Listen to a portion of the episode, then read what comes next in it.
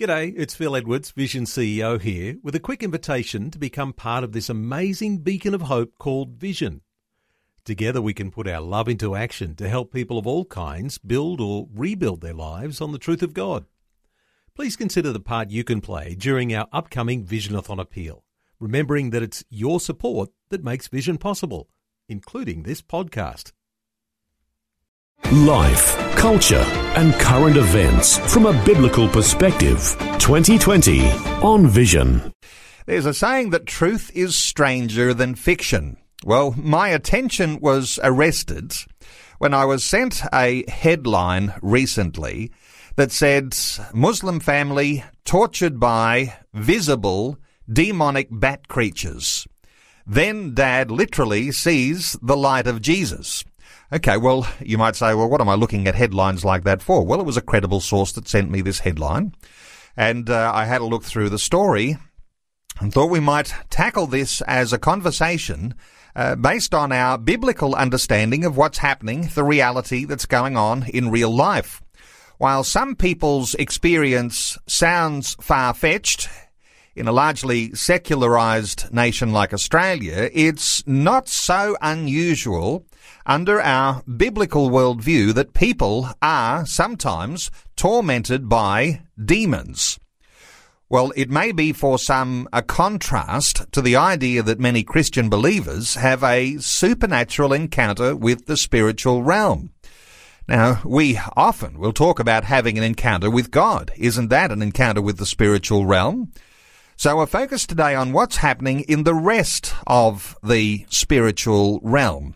So helping us navigate through some of the conversation today and addressing some of the questions, the comments that you might offer in an important conversation like this, Dr. Gladwin Turner, back with us, Bible teacher and author of numerous books. He's also a missionary leader of up to 600 churches around the world. He founded the Australian and Asian Missions Association, working in nations like India and Myanmar, the Philippines, Thailand, and other countries. So a special welcome back to 2020 to you, Dr. Gladwin Turner. Thank you, Neil. It's good to be with you today. Gladwin, we have had an earlier conversation along these lines and talking about demonic activity. And uh, the reason why I contacted you and uh, wanted to bring you in on this conversation is that I know you take a really good, balanced biblical approach to what's happening. And along with that, you've got this incredibly huge experience working in nations around the world where the spiritual realm does appear to be heightened bigger than it sometimes appears in Australia. And so I wonder whether we start our conversation just talking about uh, what happens in Australia compared to what happens in other nations around the world, because other nations do seem to have a heightened appreciation of this level of spirituality. What are your thoughts? Yes, in Eastern religion, there is a, a, heightened understanding of the spiritual world. No doubt about that. That's a little bit different uh, to the thinking within the Australian Christian community and the secular community. The tendency is within Australia uh, to appropriate these things to tribal religions, maybe in Africa and other places. Here it takes a, a, a different form, if you like. Uh, a more secularized understanding, but nonetheless, it is there and it needs to be dealt with. So when we talk about a secularized understanding, does that mean that in some ways uh, we have tried to explain away uh, the sorts of spiritual activity that might be going on in some people's lives? Absolutely. Uh, that's exactly what I meant. And uh, very often, people that have been involved, for instance, in drug use uh, over a pl- prolonged period of time, will manifest specific signs of demonic activity. The tendency is with the secular community uh, to treat some of these uh, manifestations, as we would call them, with such medications such as Prozac uh, to lessen the manifestations or the symptoms. Uh, let's talk about the sorts of nations in which you're working. And when we talk about being a mission leader, uh, with 600 churches and across all of those different nations and coming from these different spiritualities, uh, what sort of experiences have you personally had, perhaps over the years, where you've seen this demonic manifestation in people's lives? Yeah. Uh, we've seen it particularly in some forms of sickness. Now, just let me say, not all sickness is caused by demonic manifestation for your listeners out there, but there are some that are. And uh, when we have uh, specific illnesses that are caused by demonic powers, there are certain indicators um, when we begin to pray uh, for those individuals that the sickness has a very strong spiritual root. Okay. So, uh, when we talk about the connection then between uh, the demonic and sickness, mm. uh, this is probably one of the ways it manifests itself uh, through sickness. Is that? Uh, That's one know? of the ways uh, that demonic activity will evidence itself in people. Now, a good example of this is say you're praying with a person, um, as I have done, for instance, with a crippled foot. this was particularly in India, uh, this instance. And as I laid my hands upon the man's foot to pray for him, he suddenly grabbed his hip. And uh, I said through the interpreter, has the pain that's associated with this crippling here, is has that now, pain now moved to his hip? And so he asked the fellow, and he said, yes, yes. So I then understood that when, once I'd laid my hands upon his foot, that the actual crippling was caused by a demonic influence, demonic power. I then changed my prayer to exorcising the spirit of infirmity that was in the man, and the foot instantly returned to normal. Okay, let's talk about that word exorcising for a few moments, uh, spelt different to the sort of uh, exercising that we might do as we take a walk. Uh, this is uh, this is a significant word. And from time to time, you'll see headlines, they're sort of global headlines about the Catholic Church, in fact, uh, increasing uh, their uh, focus on this idea of exorcism. And a lot of listeners, uh, they might even have in their mind, uh, you know, images of old movies like The Exorcist, in which the priest goes in with the holy water and, uh, and, you know, there's vomiting and all sorts of things that are going on, you know, quite crazy scenes. but this word exorcising uh, this is typically associated with the idea of deliverance from demons, and it happens uh, not only in the Catholic Church but also in Protestant churches as well. That's right.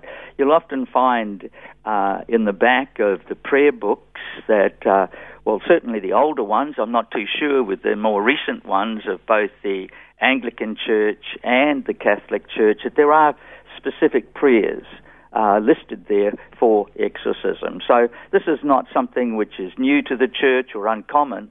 Uh, to the church as far as the history of the church is concerned, but certainly um, it is raising its head more lately uh, as people are confronted with issues that they don't really know how to deal with within people. Now, the very important question here, Gladwin, and uh, there'll be listeners who maybe thinking about their own uh, status, whether they're feeling unwell or whether they've had all sorts of visions. Uh, uh, sometimes people seeing all sorts of things, even, visibly, and wondering whether this is the demonic. Uh, I wonder whether uh, some some insights into how you might self-diagnose if you, in fact, are being affected by the demonic realm. Uh, are there special things that you might look for? Uh, how does how does that sort of thing tend to manifest itself? Normally, with uncontrollable impulses, sometimes with uh, sicknesses which are medicated, but the medication does not seem to take any effect over a long period of time. And I mean, I'm talking about uh, issues here of continuing illness, which do not illnesses, which do not respond to uh, medication. There's a couple of instances. Others are, you know, people feeling compulsions to do things which are abnormal and uh, which they feel strongly propelled to do. And they know those things are wrong, but they have absolutely no control over them. That's a good sign uh, that a person is possessed. Okay, now let's tackle some of the tough stuff early because I know there'll be listeners who'll want to contribute. Uh, I do remember, and if anyone's been a Christian for uh, decade upon decades, uh, you'll remember times when there's been a heightened sense of the presence of the demonic and the idea of deliverance from demons. Uh, then there's been the rise of the idea that if you're involved in a uh, deliverance of someone who has a demonic uh, presence that when something goes wrong, you might get sued. I wonder whether you think that churches in Australia may have uh, tightened their uh, their the way that they might deal with this sort of thing because sometimes people might uh, tend to uh, you know fake something or or something happens and someone gets injured in an exorcism and somehow then there's a legal action that can follow, and churches tighten their belts on this sort of thing. What are your thoughts about uh, things that have developed over perhaps the last 30 years? Yes, well, it's interesting that you should uh, raise that because there was a case in Cardiff with some with a Pentecostal church where um, not used to the practice of exorcism, uh, they senior pastor there and a couple of his elders decided that they would exorcise what they believed to be a demon out of a woman. And what they did was they punched the woman. The woman eventually died as a result of that. And you can imagine the ongoing uh, police involvement in cases that were brought against the church as a result of that. That results from ignorance, not an understanding of how biblical exorcism works. It's interesting, you find the same thing in um, Islam, which has an exorcist movement. Um, they, in the East, will also punch people to try and uh, remove the demon and the demonic influence out of an individual. That's just one method that's used. now, it's interesting that we can talk about all sorts of methods and mm. what people do here, what people do there. As Christian believers, as people who've put our faith in Christ, uh, we have a high view of the Bible. Uh, we look to the uh, central uh, person, the central personality of the scriptures for some guidance here. And I wonder what you could reflect on as to Jesus, his methods of uh, of deliverance, and of course, uh, even his discussion about the presence of demons in people's lives. What are your thoughts on, on Jesus as the central character of the whole Bible that we'd look to to follow if we're looking for principles here? Well, when we're looking for principles, uh, Acts 10:38 says that Jesus went around healing all that was sick and oppressed of the devil. It doesn't say that all sickness there is demonic oppression or possession. There's a difference between oppression and possession. We may discuss that in a little while. But obviously, uh, the New Testament believers, the apostles, they use the name of Jesus. Um, and the fact that uh, there was authority that was invested in the early church and the early apostles and believers to take authority over these things through his name uh, because they saw that there was an authority in his name. That went with healing, uh, such as we read uh, Peter and John outside of the temple healing the man that was lame in the feet. Though there is no exorcism mentioned there, what we do see is the authority in the name of Jesus. So it's the authority in the name of Jesus. And uh, the scripture tells us in Hebrews uh, 9 uh, 4, how much more shall the blood of Christ who through the eternal Spirit offered himself without spot to God, purge your conscience from the dead works to serve the living God. You see, frequently uh, possession or oppression comes about through the dead works that people are involved in. Uh, we'll uh, we'll we will talk about oppression and possession. Yes. Uh, that's an important one to talk about. Well, let, us let's let's, uh, let's just bring that uh, to the fore now because somebody says uh, I've got a demonic problem. Am I possessed by the devil or a demon, hmm. or is this an oppression from a demon? How would you tell the difference? We tell the difference normally by uh, firstly entering into a, a, place of prayer with the individual, but the Lord has also given us the uh, gift of discernment of spirits, and we need to discern, I believe, firstly and primarily, is this possession or is it oppression? Oppression is the demonic influence externally to a body. The other is where a spirit, a demonic, indwells a person. And those are two different types of uh, deliverance that a person may require, depending how they are afflicted. So once you start to pray, you get a very clear indication um, whether a person is possessed. Normally, what will happen is the person will begin to manifest and uh, that manifestation may occur in a number of different ways. It may occur with, in actual fact, sometimes in Papua New Guinea, stones will actually come out of a person's mouth. Very difficult to believe, mm. but that's what happens. There sometimes will be coughing, vomiting, and the physiognomy, the face of a person, will change uh, inordinately, um, you know, into a figure frequently that a person could not, with his musculature, um, evidence on his own without there being some other influence. Just recently, um, I exorcised a person who had walked with the Lord for many years, had been in a, a drug addictive uh, situation prior to coming to Christ, had served Christ for a number of years, then slowly under circumstances that were evidenced uh, external to himself, he went slowly back into his addictive um, habits prior to coming to Christ. That man ended up possessed. I had a deliverance session uh, with him in the Philippines in my most recent trip, and uh, I was I was standing behind him, didn't see the manifestation on his face. I had three other pastors there who were actually standing um, in front of him, and they said his whole physiognomy changed and it looked like a frog. Wow. Incredible stuff. Okay, now that was lengthy, I know it is, uh, and it is uh, a challenge for people who might be listening to a conversation similar to this for the first time. Yes. Uh, but we are aware of this idea of oppression of demons, uh, possession of demons. Let me add another dimension in here, uh, which may actually be more common in a Western nation like Australia, perhaps with its uh, secularization, this idea of deception. So you've got oppression, you've got possession, and deception as what may be a purpose uh, for what a demonic being might have on the life of a person. What are your thoughts on deception? Deception is very real. I mean, Satan very clearly is a deceiver. Uh, he deceived, and uh, right, we see this deception, of course, going right back to Genesis, don't we? In the garden where um, Eve uh, was deceived by Satan to partake of the fruit. And then the scripture, you know, very clearly indicates that Adam uh, willingly partook of that fruit.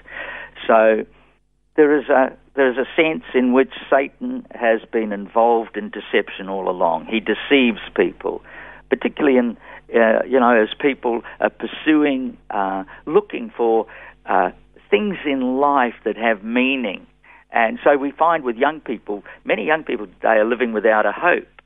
And so because they're living without a hope, um, you know, all they are being presented with is you live to die. They're looking for something real. And very often this leads them, not always, uh, leads them into uh, exploration into drugs.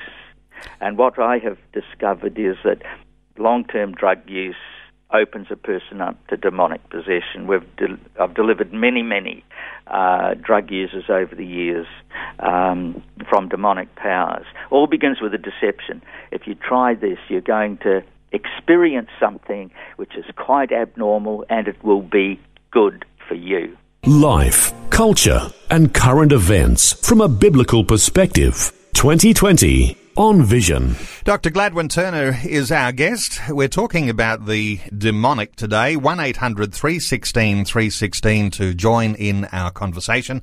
Uh, let's take a call. Jonathan is in Perth, WA. Hello, Jonathan. Welcome along. Yeah, hello. Jonathan, what are your thoughts? Yeah, as you know, as I was listening to the uh, the speaker, what you said exactly, you know, especially we that are from Africa, we know what it means uh, demonic attack because normally when our people are not Christian, they have contact with the demonic system. So we know that. But in the Western, especially in Australia where I live you dress it up like nightmare, or you take it to be you. Some people decorate on their houses. They put a symbol of a dragon, and we surprised why why these things become formed, and they open themselves to demonic attack. Okay, Jonathan, good thoughts there. Let's get a, a, a response here from Dr. Gladwin Turner. Uh, people who are under demonic attack. And uh, as Jonathan reflects from his African background, this is commonplace in Africa. And uh, people wearing symbols uh, to display the uh, the uh, the idea of of this spiritual realm. your thoughts for Jonathan Gladwin? Yeah, look, having been to Africa, I, I agree exactly. Um, one of the things that we find very clearly in Africa is Christians that do not believe uh, in deliverance ministry or or demons. Very often, the Christian converts will walk past the church and go to the local shaman in order be in order to have the demonic dealt with. But of course, you know, there you have black magic, you also have white magic, and the shaman deals in white magic. But what happens is, is another form of demonic bondage takes over.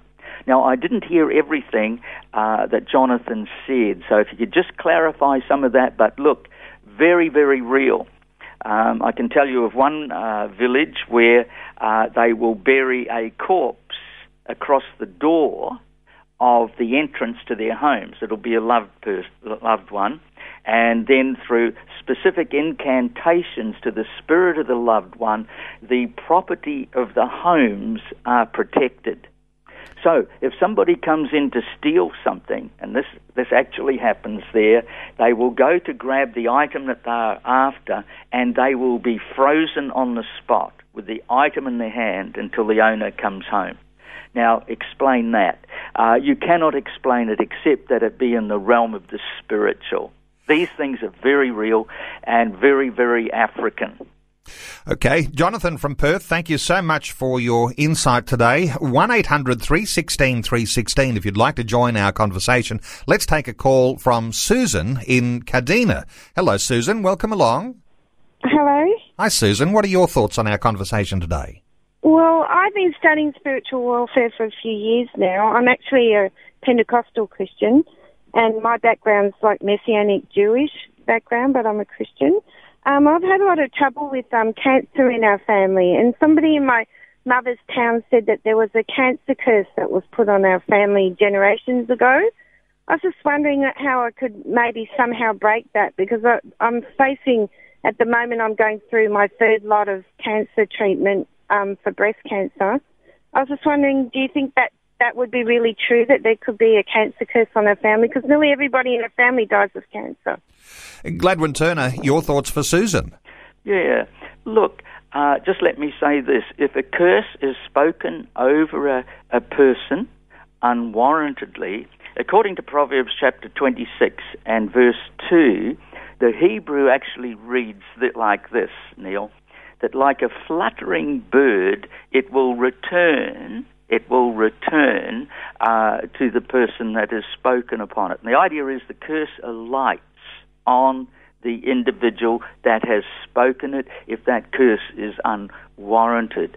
Now then, I, in most instances, uh, recurrence of cancer, because I have a medical background as well, uh, it is a identifiable marker in the DNA. Uh, so there is a predilection to cancer coming down through uh, families, um, but not always. Just let me say that. Uh, so if she believes that there is a curse that's come down upon the family, the scripture makes it very clear too, also in Ezekiel chapter 18, that for us, for those who believe, this will not occur. For instance, in actual fact, um, the, the scripture reads like this the, um, the parents teeth have been set. Have, parents have eaten sour grapes. That their teeth have been set on edge. Um, but for their children, it will not be so. In other words, the curse will not come down. So there's another aspect to the curse, and it's Ezekiel in the 18th chapter there is specifically speaking uh, to the believer. But very often, you know, we get trapped uh, into thinking that we have a predilection to these things because somebody has told us that this has been spoken over us. So, look, I would certainly have prayer. I'd certainly um, look to the Lord uh, for that. Um, I'm just looking up that passage in Ezekiel chapter 18 now. It says, "The fathers have eaten sour grapes, and the children, the children's teeth rather, have been set on edge." As I live, says the Lord God, you shall no longer use this proverb in Israel. Behold, all souls are mine. The soul of the Father as well as the soul of the Son is mine. So there is a very clear indication there that for the believer, this will not be so. It will not transfer. Does that help? Susan, does that well, help? I don't know because um, this is I've been fighting it for about 19 years now, and I do have the breast cancer one gene. But I, I don't know. I go for so much prayer and everything, and and my belief is strong, but I still keep getting the cancer, and I'm just getting upset. I don't understand why I have to keep going through the treatment. Why why God doesn't heal me before I have to have all this treatment. I think, Susan, uh, you'll need to continue to trust in the Lord, uh, whether He comes through for you or not. Uh, but uh, thank you so much for your call and thank you, Gladwin, for your response for Susan. We're about to go to news. Gladwin, let's continue to take some calls. I think probably the best thing because uh, lots of people trying to get through. Okay. Uh, let's take a call from Peter in Perth. Hello, Peter. Welcome along. Yeah, hi. Peter, what are your thoughts on our conversation today? I just want to encourage people. Obviously, I, I believe in, in the spiritual realm and its effects on breaking through into the natural. However, for Christians specifically, to save themselves a lot of grief and those perhaps also in sickness, to be in, to fill themselves with God's word and really chew on it. And one verse that's really given me a lot of strength and confidence is First uh, Colossians, rather Colossians one uh, 13. It says, For he has rescued us from the dominion of darkness and brought us into the kingdom of the Son he loves, in whom we have redemption, the forgiveness of sins. And we can have knowledge and power. But Colossians also gives us other uh, direction on putting off and putting to death whatever belongs to our sinful nature uh, Peter, some good thoughts in there. Let's get a response from Gladwin. Uh, Gladwin, your thoughts for Peter in Perth? Yeah, look, um, we ha- he has delivered us uh, from the powers of darkness. One of the issues that we find is this that uh, under the activity of the Spirit of God, because man is born by the Spirit, Jesus made it very clear to Nicodemus, who came to him, that man must be born of the Spirit. When man is born of the Spirit, the Spirit acts through um, the Spirit of man upon the mind of man to bring a transformation. The regretful thing is that the activity of the body sometimes takes a little while to fall in line with the mind of the Spirit. So some of the past habitual behaviors still continue for a period of time once a person becomes a Christian. That's the process of what we call sanctification. Sanctification in Scripture is in three tenses. I was sanctified, that's when I was saved. It's also in the present continuous tense. It's an ongoing salvific experience as I come under the Word of God, am daily washed by the Word. Now, in relation to a Christian being influenced by the demonic, uh, what I have discovered is this that people are either oppressed or possessed before they come to Christ. It's now the ministry of the church to deal with that, the habitual behavior problems which are in evidence of demonic uh, activity, which is caused by the habituating lifestyle of the past. Now, not everybody, of course, is possessed. It depends on what they're involved in. And one of those involvements is certainly drugs, and uh, occult activity. So there is an ongoing process. Yes, we are delivered uh, from the kingdom of darkness into the kingdom of light. That's the work of Christ. I am redeemed. I am saved. Hallelujah. Praise God for that. Yeah. But there is this ongoing influence that people are often fighting for, uh, for deliverance from. And sometimes uh, people find that it's very, very difficult to control the habituating influence of the past. Now, that can be oppressive or it can be possessive, just depending what they're involved in. I hope that helps. Okay, Peter from Perth, thank you so much for your call. Our talkback line open on 1 800 316 316. We're talking about uh, some pretty uh, unusual sorts of things today, and uh, particularly if you have a very sort of secularized view of what happens in the world, this is very strange to you. Uh, but this is very much part of a biblical worldview, that there is a spiritual realm. You can be part of our conversation today, 1-800-316-316. You can also leave a comment. Uh, others might like to see your story too on our Facebook page, facebook.com forward slash Vision Radio. Let's take a call. Penny is in Victoria. Hello, Penny. Uh, hello, I'm a frequent uh, listener and a caller too. I think I've spoken to you. I've got a daughter who's just last week turned 18, and she she was out of the three girls. She was my right hand.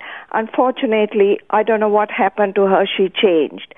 Australian School of Ballet, eh, music, everything. She's fallen on the road now, and what I mean is she doesn't go to school anymore. She's going through depression. Depression has, to, uh, I don't know now, it's psychosis. She cuts herself very badly, but she only lives in black and skulls.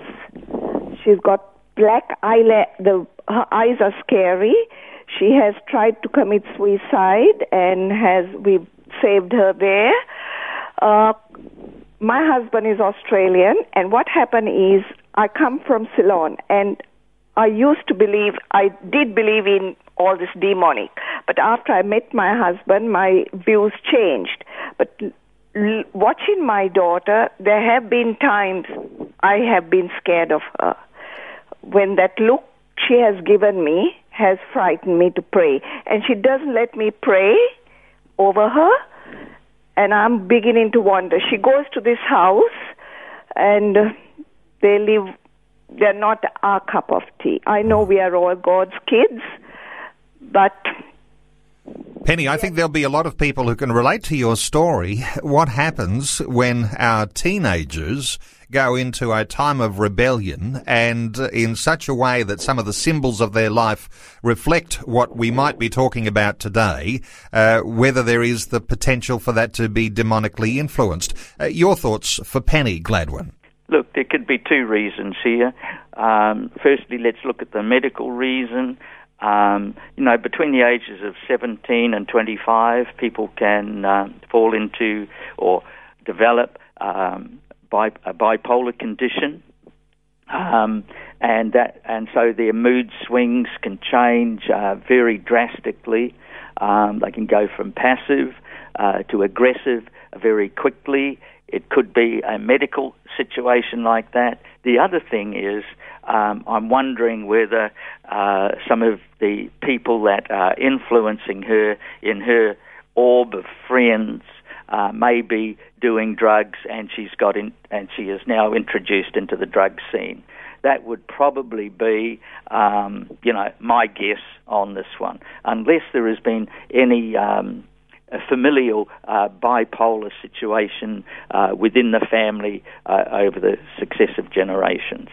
Uh, Penny, I hope that is helpful to you. Uh, thank you so much for calling and uh, and to sharing your story there too. And our prayer is that there will be some breakthrough there. In fact, in fact, for Penny, before we let Penny go, I wonder whether Gladwin you might like to pray for Penny's situation. Are you able to do that yes, for us? And it's the elder girl as well because she blames me. She's working and studying, but she's taken to the booze now. Okay, there's a, there's a, all sorts of complexities there, Penny. But uh, Gladwin, would you lead us in a prayer for Penny and her family? Absolutely. Father, we just lift up Penny and her life situation right now, particularly with these two girls, Father. Lord, you know our circumstances. You know our faith, Father. And Lord, we can call on you in any circumstance whatsoever, believing, Father, that we can receive an answer from you. Father, firstly, I just pray that you would just uh, evidence what is happening with these two young women, Father. That, Lord, whether it is uh, drugs that they're involved in, Father, and if it be so, Father, we just come against the spirit that is behind that, Father. We pray, Lord, that these young girls will receive you as Lord and Savior, Father. We pray that you'd lead them to a place of faith and a place of deliverance, Father, from the effects of the world, Father. If it be a medical condition, Father, we also ask, Lord, that you just might reveal that. But Father, we pray that you would overrule in this situation, and we ask for the redemption of these two souls in Jesus' precious name. Amen and amen. amen. Thank you so much, Penny in Victoria, for your call. And uh, if we're talking about the seriousness here, it may even feel entertaining to talk about these issues of the demonic. But when these sorts of things enter into our family and there are our teenagers cutting themselves and attempting suicide, it becomes very, very real when we don't have the answers, uh, where medical science doesn't appear to be able to help, where uh, the counsellor that we might seek doesn't seem to have the answers. Uh, when we come to those situations, uh, sometimes our last resort, which perhaps ought to be our first resort, is to call upon the Lord. So uh, thank you so much to Penny, and uh, our prayers are that there will be a tremendous breakthrough for your family. We're taking calls, 1-800-316-316. 316. Uh, let's continue to take some calls. Robbie is in Kalgoorlie in WA. Hello, Robbie. Welcome along. G'day. How are you going? Very well, Robbie. What are your thoughts for our conversation? Radio, well, there, I'll tell you a direct experience I had. It was a, one of the most experience, intense experiences of my life. I had this thing visit me in the middle of the night. It was right next to my west ear. I was so full of darkness and hatred towards God. I used to have to have vision radio on pretty well 24 hours a day because of the blasphemy and all that that was in me. This came about because I was like uh, 30 years or more into New Agey stuff, uh, also sexual addiction. Um, lived in California for a long time and just partied and done things over there. Not into drugs so much. Um, and um, yeah, things are good now. I've been, I've kept pretty, kept myself pretty straight. I go to church. I'm a Catholic, uh, but I'm still disconnected a bit, and I can't get rid of it. And, I, and I think, you know, the Catholic Church uh, in Perth or in West Australia don't seem to do a lot from what I, um, as in my opinion, to help out. You know, and I, I think that's pretty well. There's not a lot of uh, exorcists, exorcist priests around the world now. Um, yeah. Anyway, I kind of feel I just need to go in the bush and fast or something to try to break it, but it's been very hard. Okay, good point you're making here, Robbie. Uh, let's get a let's get a thought or two from Gladwin on Robbie's situation and and whether you can actually uh, have this breakthrough from demonic oppression uh, on your own without having someone be the go-between in that sense. Uh, but if, what, from what you've heard of Robbie uh, Gladwin, what are your thoughts for him? Look, fasting would help absolutely. Normally, before I um, I have a deliverance session with somebody, I ask them to fast and uh, that that makes the exorcism a lot easier. Just let me say that, and often, uh, frequently, I will fast with them uh, prior to that exorcism. Um, so fasting does help definitely. Um, if he's going to a Catholic church in uh, in Perth, I would recommend that he seek out a Pentecostal church and and have some prayer over him, uh, just to clear any future. I would think at this stage that he's he is still under some oppression, and just get prayer over him, and uh, I would say he should be good. Uh, Robbie from Kalgoorlie in WA, thank you so much for your call and for sharing your story with us. Uh, this might be a little bit of a concern for some to cross over denominational barriers, but I suppose, and I'll get your thoughts here, Gladwin, when you say uh, visit a Pentecostal church, typically Pentecostal churches are open to dealing with issues when it comes to this sort of spiritual oppression that might come from the demonic. But, uh, but really going outside of your own denomination, uh, if you can find some help within your denomination, that I guess would be the ideal? Absolutely, if you can. Um, I would suggest that he's probably spoken about this with his priest. Uh, I would would have thought that he had, and uh, probably not received uh, what he needs. I'm not suggesting he changed churches. All I'm suggesting is that Hello, he just reach out to somebody that understands more the demonic realm. You see, just let me put it this way: um, when Catholics prepare for the ministry, um, it, they, their six years is mainly spent studying church history and papal bulls and dog and the dogmas and the theologies associated therewith. Um, uh, Brother Stephanus, who used to be here in, in Sydney, he was their top Greek scholar. I had a number of conversations with him over a period of time. And he was the one that um, opened my eyes to the nature of the training that they received. He was spirit filled and, and, a good guy, you know. Um, I don't think he is anymore at their seminary here, but um, that's where I, I got the understanding that their theological understanding from Genesis to Revelation is not as clear or as articulate uh, as it should be. Okay, thank you so much to Robbie in Kalgoorlie in WA, 1800 316 316. Uh, time for maybe only one or two more calls. Let's take a call, an anonymous caller from Victoria. Hello, welcome along to 2020. Uh, hello, thank you for having us on. Uh, what are your thoughts?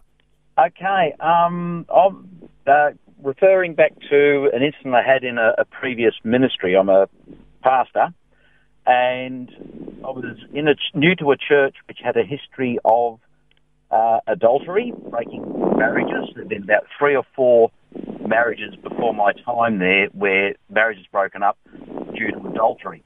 Uh, unfortunately, the congregation had never really addressed it. It just happened and nothing much was said. Uh, and when I got there, uh, another couple got caught in that situation. And what we did was we asked them to step forward in front of the congregation, very simply say that they were having a lot of issues and struggles in their relationship with each other. Uh, and they were asking for support from the church. And out of the corner of my, and as people came forward to lay hands on and and pray for them. Out of the corner of my eye, I saw uh, in part of the church what looked like a, a grey-skinned figure uh, sort of slammed down to the ground and a crack like its back was being broken. Okay. And since then, there's been no issues of uh, marriage struggles with adultery in the church. Okay. A thought or two from Gladwin for uh, our uh, anonymous pastor calling from Victoria. yeah, look, I know exactly what he's talking about. Um, there was a church in the States uh, where the senior minister was uh, had an adulterous affair. The board uh, moved him gently aside. Nothing was dealt with. The next minister that took his place, guess what happened? An adulterous affair, and they moved him gently aside, sent him away, you know, never explaining, never addressing anything in the church. The third fellow that followed same thing happened. And it was not broken, that spirit of adultery in the church was not broken until that was dealt with publicly. Praise God, it was dealt with. And look, yeah, there, there is a spirit that can enter a church and can influence a specific type of sin. And that's one of the things that pastors need to be uh, watching out for. Well, thank you so much to the pastor from. Victoria, yeah. and uh, certainly appreciate why you would stay anonymous too as a pastor and talking yeah. about some uh, issues that might have gone on uh, in your church. I wish Look, him well in his ministry. That's right, and uh, and of course, uh, pastors, as you say, as you're reflecting on Roman Catholic priests as they're going through training. Well, mm. every pastor, whether they be Catholic or Protestant, perhaps the evangelical or Pentecostals, uh, there's a learning curve that pastors are on for their entire lives. And uh, more pastors, uh, some pastors come into contact with this sort of uh, spiritual realm experience more often or earlier in their ministry than others, and there's a getting of wisdom along the way. Your thoughts on, on the getting of wisdom uh, and actually operating in the ministry like uh, someone who might be in an exorcism ministry?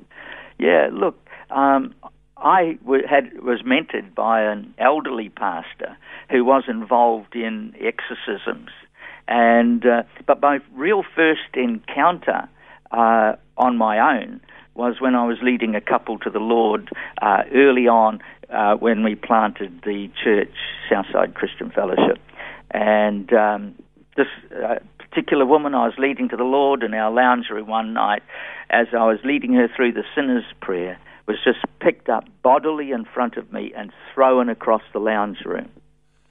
I, I got up, rushed over to her, and um, she uh, said, Help me, I'm dying. Um, not exactly the way I said it. And uh, I looked at her, and she was cyanosed under the fingernails and around the lips. In other words, she was actually dying. Um, you know, the, the symptoms indicated death. I put my hand upon her arm, and it was as cold as any corpse that I'd ever touched in the bod room. Just let me say that. And I said to the Lord, What is it? He said, It's a spirit of death. I didn't know there was such a spirit. But then I realized the scripture says that Satan's come to kill, steal, and destroy. So I, I took authority over that demon. It left her. We then continued the sinner's prayer. Her husband, who was present, was watching on. And as I looked at him, I mean, he was pale as. And he didn't want anything to do with Jesus. And I said to him, Do you want to receive Christ now? He said yes, and he dropped to his knees. We led him in a sinner's prayer. They were with us for a few years, joined another church, and then trained for the ministry. And I believe they're pastoring somewhere today. I've lost contact with them. There are those who've been delivered from a demonic experience, and those who've been on the deliverance end, uh, the laying on of hands, the use of the name of Jesus, uh, the seeing uh, in real life uh, the subordination of demons to the name of Jesus. This does something for your faith, uh, no doubt. Uh, it en- enhances your capacity to believe God in so many areas of your life. What does it do for you when you've seen this sort of activity, Gladwin? it just makes the reality of the Christ that we serve uh, so much effective in relation to the ministry that He's called us to. Uh, and I just love seeing people delivered. I love seeing people healed, and I love seeing people grow in their faith in Christ Jesus. But it, it, I want to tell you, it certainly makes a difference to the way you pray. It certainly makes a difference to the way you minister to people and the way that you look at the problems which they have. Uh, now, I note that one of your books in a series about Christian growth is uh, directed to this idea of spiritual warfare. Uh, no doubt you're talking about uh, issues of uh, demonization and those sorts of things in there too. Yeah. Uh, how do people get a hold of your books, Gladwin? They can through the Southside Christian Fellowship website or the Australian and Asian Mission Association website. All right, so I'll get listeners, uh, if you'd like to uh, access copies, or if you'd like contact with Dr. Gladwin Turner, uh, if you'd like to uh, be uh, part of, uh, I imagine that there's some ongoing deliverance ministry, and I know you spend a lot of time outside of our borders Mm. in the mission activities that you're involved in, but no doubt through Southside Christian Fellowship in Miranda in Sydney, there'll be some way that people can get referral to some help, even if not available necessarily while you're not in town. Absolutely. so uh, South, so this is a, a couple of things uh, to Google uh, to get some contact with Dr. Gladwin Turner. Southside Christian Fellowship, Miranda in Sydney, and also, as Gladwin mentioned, the Australian and Asian Missions Association, uh, where 600 churches are a part of that association, uh, being led by Dr. Gladwin Turner, our guest today. Uh, simply Google either of those to make contact. Gladwin, thank you so much for taking some time to share your thoughts and your heart with us today on 2020. Thank you, Neil. Before you go, thanks for listening. There's lots more great audio on demand, or you can listen to us live at visionradio.org.au. And remember, Vision is listener supported. Your donation, large or small, will help us continue connecting faith to life for hundreds of thousands of people across Australia and around the world. Learn more or donate today at visionradio.org.au.